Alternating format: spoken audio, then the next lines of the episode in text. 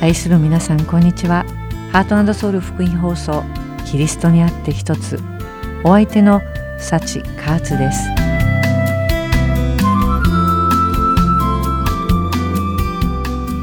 何年か前にイギリスでとても古いバイオリンが競売にかけられたことが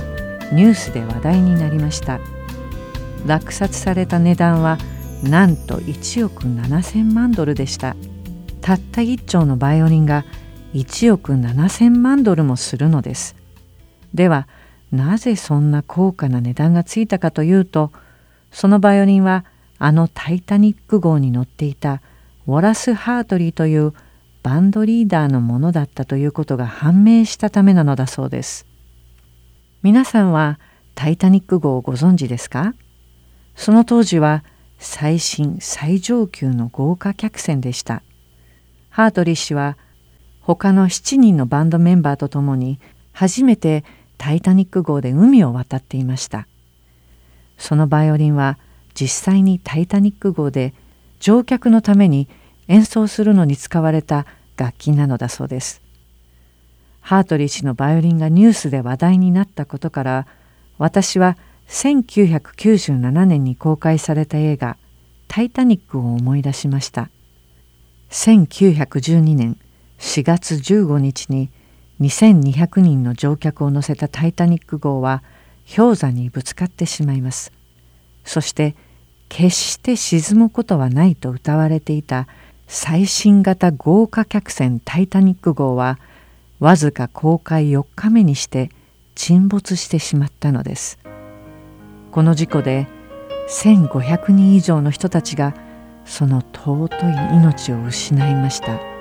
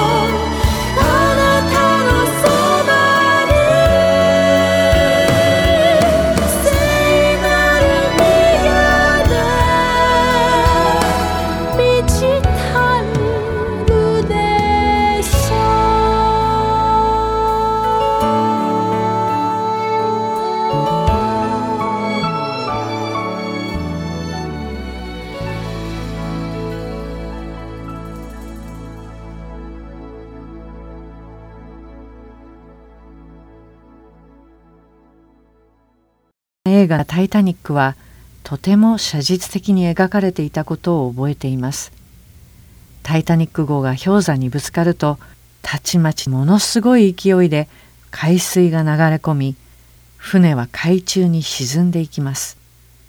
船が沈み出すとともに船内は血相を変えて振り乱す人々であふれ返ります。乗客は必死で数に限りのある救命ボートにたどり着こうとします。しかし2,000人を超える乗客の数に見合う救命ボートは備わっていません。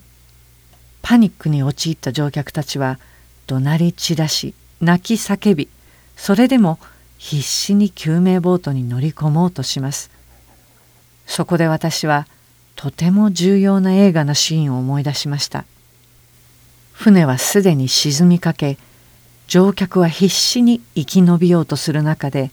一人の青年が傾いた船のデッキの上でバイオリンを弾いているのです。彼が弾いていた曲は「主よ身元に近づかん」という賛美歌でした。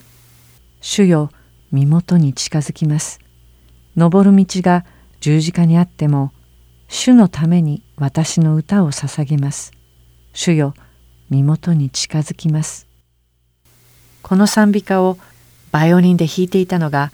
競売にかけられたバイオリンの持ち主ウォラス・ハートリーでした。この映画は事実に基づいてはいますがもちろん映画ですからあちらこちらに脚色が施されています。しかしバンドリーダーのウォラス・ハートリーは実在する人物です。乗客が血相を変えて叫び声を上げパニックに陥りどうにかして生き延びようと必死な時にウォラス・ハートリは船のデッキに立って人々を力づけようと賛美歌「主よ身元に近づかん」を弾きます。私は彼がバイオリンを持つと他のバンドのメンバーも彼と一緒に演奏し始めるシーンを見て目に涙が溜まってしまったのを覚えています。ハートリー氏が死に直面した時に取った行動から多くのことを考えさせられました彼は凍りつくほど冷たい海水に沈みかけている時に生き残ろうとする乗客の大混乱の中静かに神様をたたえたのです。もし私が同じ状況にあったらその時一体どうしていたでしょうか。主よ身元に近づかんと神様を賛美していたでしょうか。皆さんはどうしたと思いますか？暗く凍りつきそうな海に沈みかけている時一体何にすがりますか？人生の中で巡る季節の中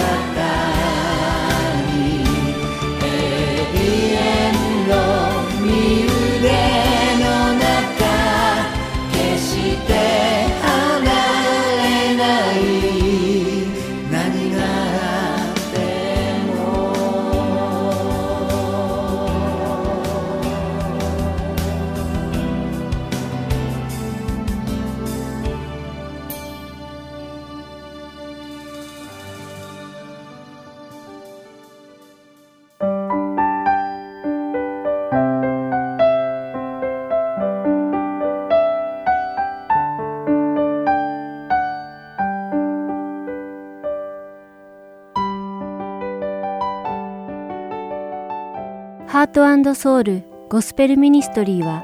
永遠の命の源であるイエス・キリストの福音を述べ伝える活動をしています。もしこの放送をお聞きになっている皆さんの中で神様、そしてイエス様のこと、または永遠の命についてもっと知りたいと思われる方がいらっしゃいましたらどうぞこちらのウェブサイトまでお気軽にご連絡ください。heartandsoul.org at gmail.com h-e-a-r-t a-n-d s-e-o-u-l ダ .org at gmail.com またこれからもこのハートソウルミニストリーの CD をご希望の方は E メールとお名前ご住所をご記入の上ハートソウルの E メールまでお知らせください。ご連絡いただき次第配送無料にて送らせていただきます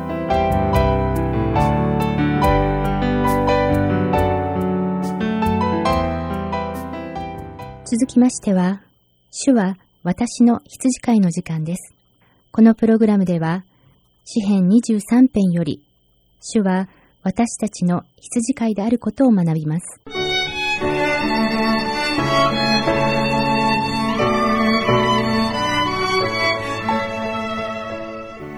皆さんこんにちは。主は私の羊飼いの時間へようこそ。お相手は横山まさるです。さて詩編23編を読んで良い羊飼いである私たちの神様について少し時間を割いて考えてみましょう。今回はいよいよ詩編23編の最後の6節に突入です。しかしその前にまず最初の5節を一緒に読んでみましょう。そして一つ一つの説を通して良い羊飼いである私たちの神様によって導かれる羊の様子を考えてみましょう。主は私の羊飼い。私は乏しいことがありません。主は私を緑の牧場に伏させ憩いの水のほとりに伴われます。主は私の魂を生き返らせ皆のために私を義の道に導かれます。たとえ死の影の谷を歩くことがあっても私は災いを恐れません。あなたが私と共におられますから。あなたの無知とあなたの杖。それが私の慰めです。私の敵の前であなたは私のために食事を整え私の頭に油を注いでくださいます。私の杯はあふれています。私たちはこれまで羊の群れを守り育てるために努力を惜しまない羊飼いの目線で詩編23編を1行ずつ勉強してきました。この学びを通して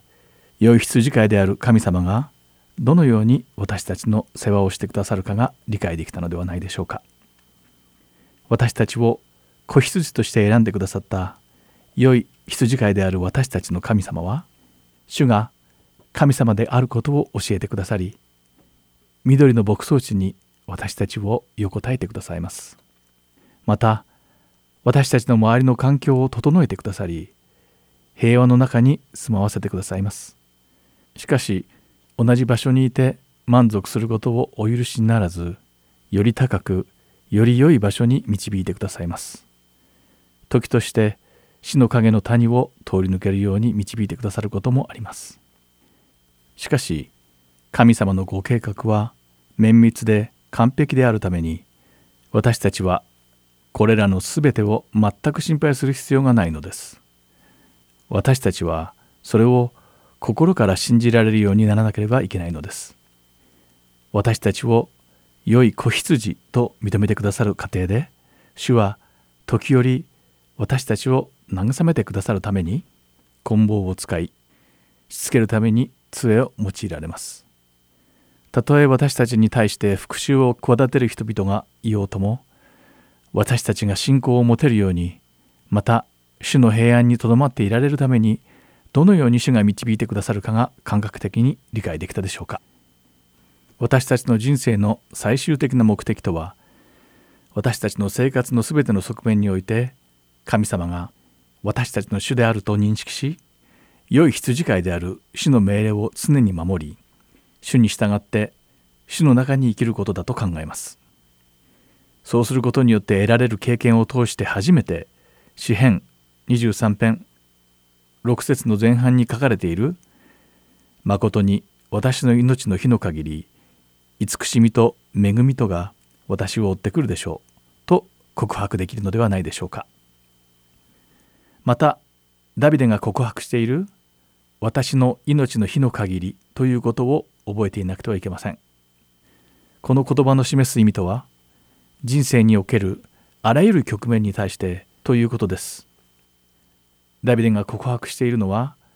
彼が生きるすべての日においてそして彼の人生におけるあらゆる局面において神様の慈しみと恵みが確実に表されるということなのです。このことについて少し掘り下げて考えてみましょう。詩編23編のここまでを読んできて私たちは羊の群れから目を離さず人と来たりとも休まずに自分の仕事を全うする良い羊飼いのイメージが理解できました。そして羊の群れは羊飼いの世話と保護なしでは生きていけないことも学びました。では私たちの生き方はどうなのでしょうか。私たちが生きている毎日そして人生における全ての局面において神様の慈しみと恵みとが私たちに与えられることを本当に信じて生きているのでしょうか。全てがうまくいっていて心に余裕がある時はこの告白は簡単にできることでしょう。商売が繁盛し子供も問題を起こさず出来がよく良い学校に通い良い仕事に就き誰も深刻な病気にもかかっておらず皆健康で教会で問題を起こす人もおらず本当に全てのことが絵に描いたように平和の時は神様を褒めたたえ主の名を高く上げることは簡単にできることでしょう。そして何の躊躇もなく私たちは神様を愛していると言えると思います。しかしもし何か問題があったとしたらどうでしょう。商売がうまくいかず子供は問題ばかり起こし自分の周りの誰かが病気にかかって苦しみ誰かに嫌がらせをされ生きていくことが困難な時私たちは神様に対して主を愛していると告白できるのでしょうか？神様私が現在置かれている状況や私の周りにいるすべての人々を含めすべてのことに感謝します。主を信じます。神様私の信仰をあなたに置きます。神様の名前を崇めます。このような告白を心からできるのでしょうか。もしできないのならそれは一体なぜでしょうか。このような告白を難しくしている原因は何なのでしょう。それは私たちの羊飼いに対する信仰が足りないことを表しているのではないでしょうか。イスラエルの民はエジプトを出る時に幾多の奇跡を見せられた後も彼らを導き出してくださった羊飼いである神様を完全に信じることをしませんでした。イスラエルの民は障害に出会うたびに神様のせいにしたのです。これは彼らの心の中に羊飼いに対する完全な信頼が欠けていたからに他なりません。この信仰のなさが原因で約束の地にたどり着くまでの間イスラエルの民は荒野を放浪しなくてはならないという結果を招いてしまいました。私たちの羊飼いである神様は私たちが完全な信仰を主に置くことを望まれています。神様は私たちの生き方を導き人生という旅の中でもっともっと主を信じられるように私たちを作り変えられます。このような信仰を持てて初めてダビデのように誠に私の命の日の限り慈しみと恵みとが私を追ってくるでしょうと告白できるのです。ではこのような信仰を持つためにはどうしたらよいのでしょうか。それはある日突然湧いて出てくる類のものなのでしょうか。私たちはこの詩編23編を読み解くことで羊飼いがどのように羊の世話をして導いていくかを順を追って詳細に学んできました。羊飼いが羊の群れを世話をする様子を見れば神様が私たちをどのように世話してくださるかがわかります。神様に選んでいただいた民である私たちは今この場所にたどり着きこのように生きていられるのは私たちの生きてきた毎日そして人生におけるあらゆる局面で良い羊飼いである神様の御手がその場にあって導いてくださったおかげなのです。そしてその恵みを私たちは主を知るずっと以前からいただいていたのです。主は私たちを主の羊として選んでくださいました。そして主は私たちを育て世話をしてくださっているのです。主が私たちを気にかけてくださっていることが見え始めると私たちの心に信仰が芽生えます。こうして私たちは神様を経験するのです。そしてこの世の経験を通して神様のことをもっと知っていくのです。神様を経験した者だけが神様に対する完全な信仰を育むことができるのです。私たちの生活の中のさまざまな場面で羊飼いである神様が私たちを気にかけてくださる様子が見えますか？少しばかり時間を割いて私たちに注がれる神様の愛について実行し瞑想してみてはいかがでしょうか？神様はずっとあなたと共におられ全てを導いてくださっているのです。周りを見回してみましょう。あなたを取り巻く環境が楽しいものではなくむしろ困難で痛みを伴うものであっても神様の愛はあなたが置かれたどんな状況よりも偉大なのです今まであなたと一緒にいてくださった主は一瞬たりともあなたから離れたりされないのです主の慈しみと恵みがあなたから去ることはなくあなたが生きている限り毎日常にあなたと共にあるのです。まことに私の命の日の限り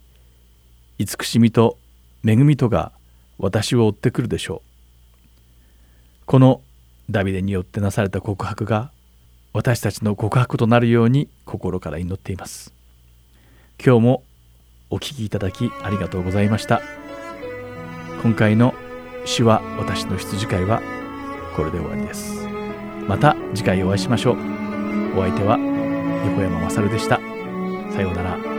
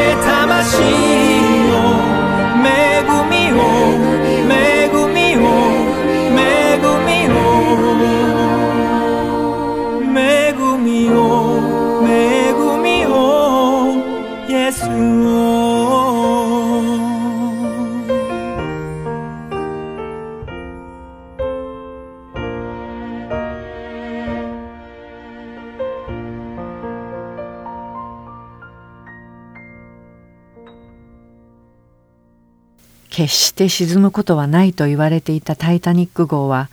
出港わずか4日目に海に沈んでしまいました。どんな理由で乗客の一人一人がタイタニック号に乗船したかは分かりませんが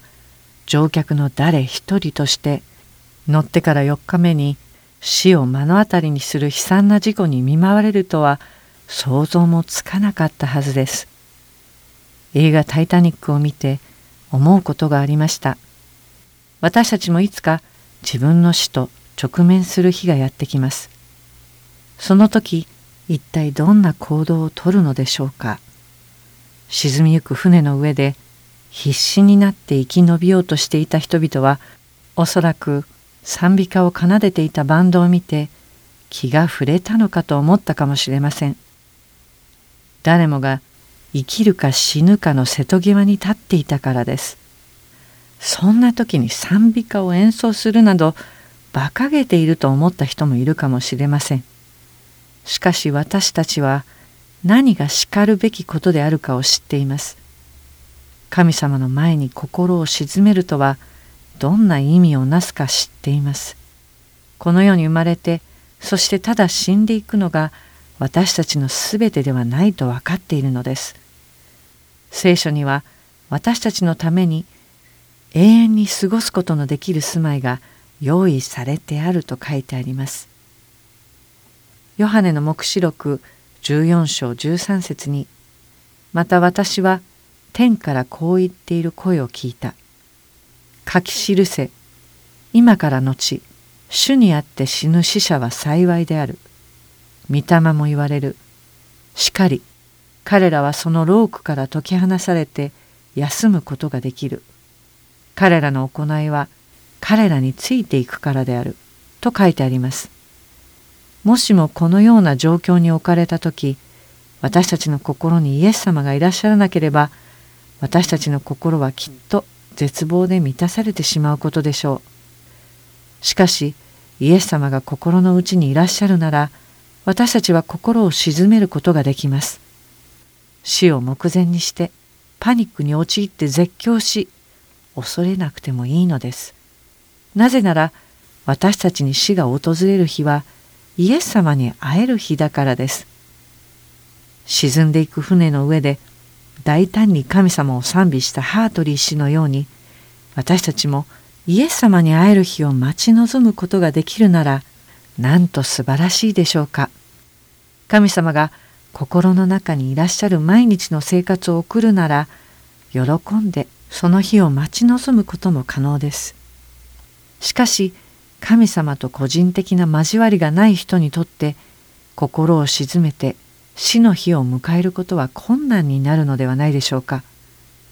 死を迎える日は必ずどの人にもやってきます。そしてそれを避けることはできないのです。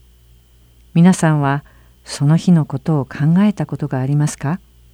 この世に生きている間にその日のために備えていますか？私たちは今この世に生きていますが私たちは永遠に続く天の御国に属するものです。ですから永遠に向けて日々備えていかなければなりません。イエス様が私たちを御国に呼んでくださる日がやってきた時喜んで神様のもとへ走り寄っていけるようお祈りして今日のキリストにあって一つを終わります。皆さんの上に神様の豊かな祝福が降り注がれますように。また来週お会いしましょう。幸カーツがお送りしました。聖なる主の皆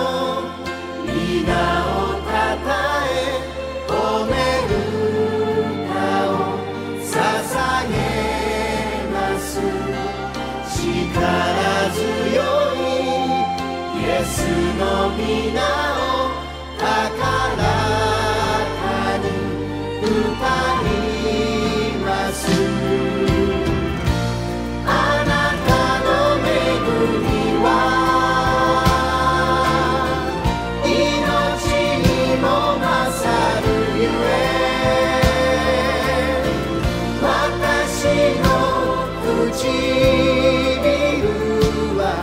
あなたを賛美します。聖なる主の皆を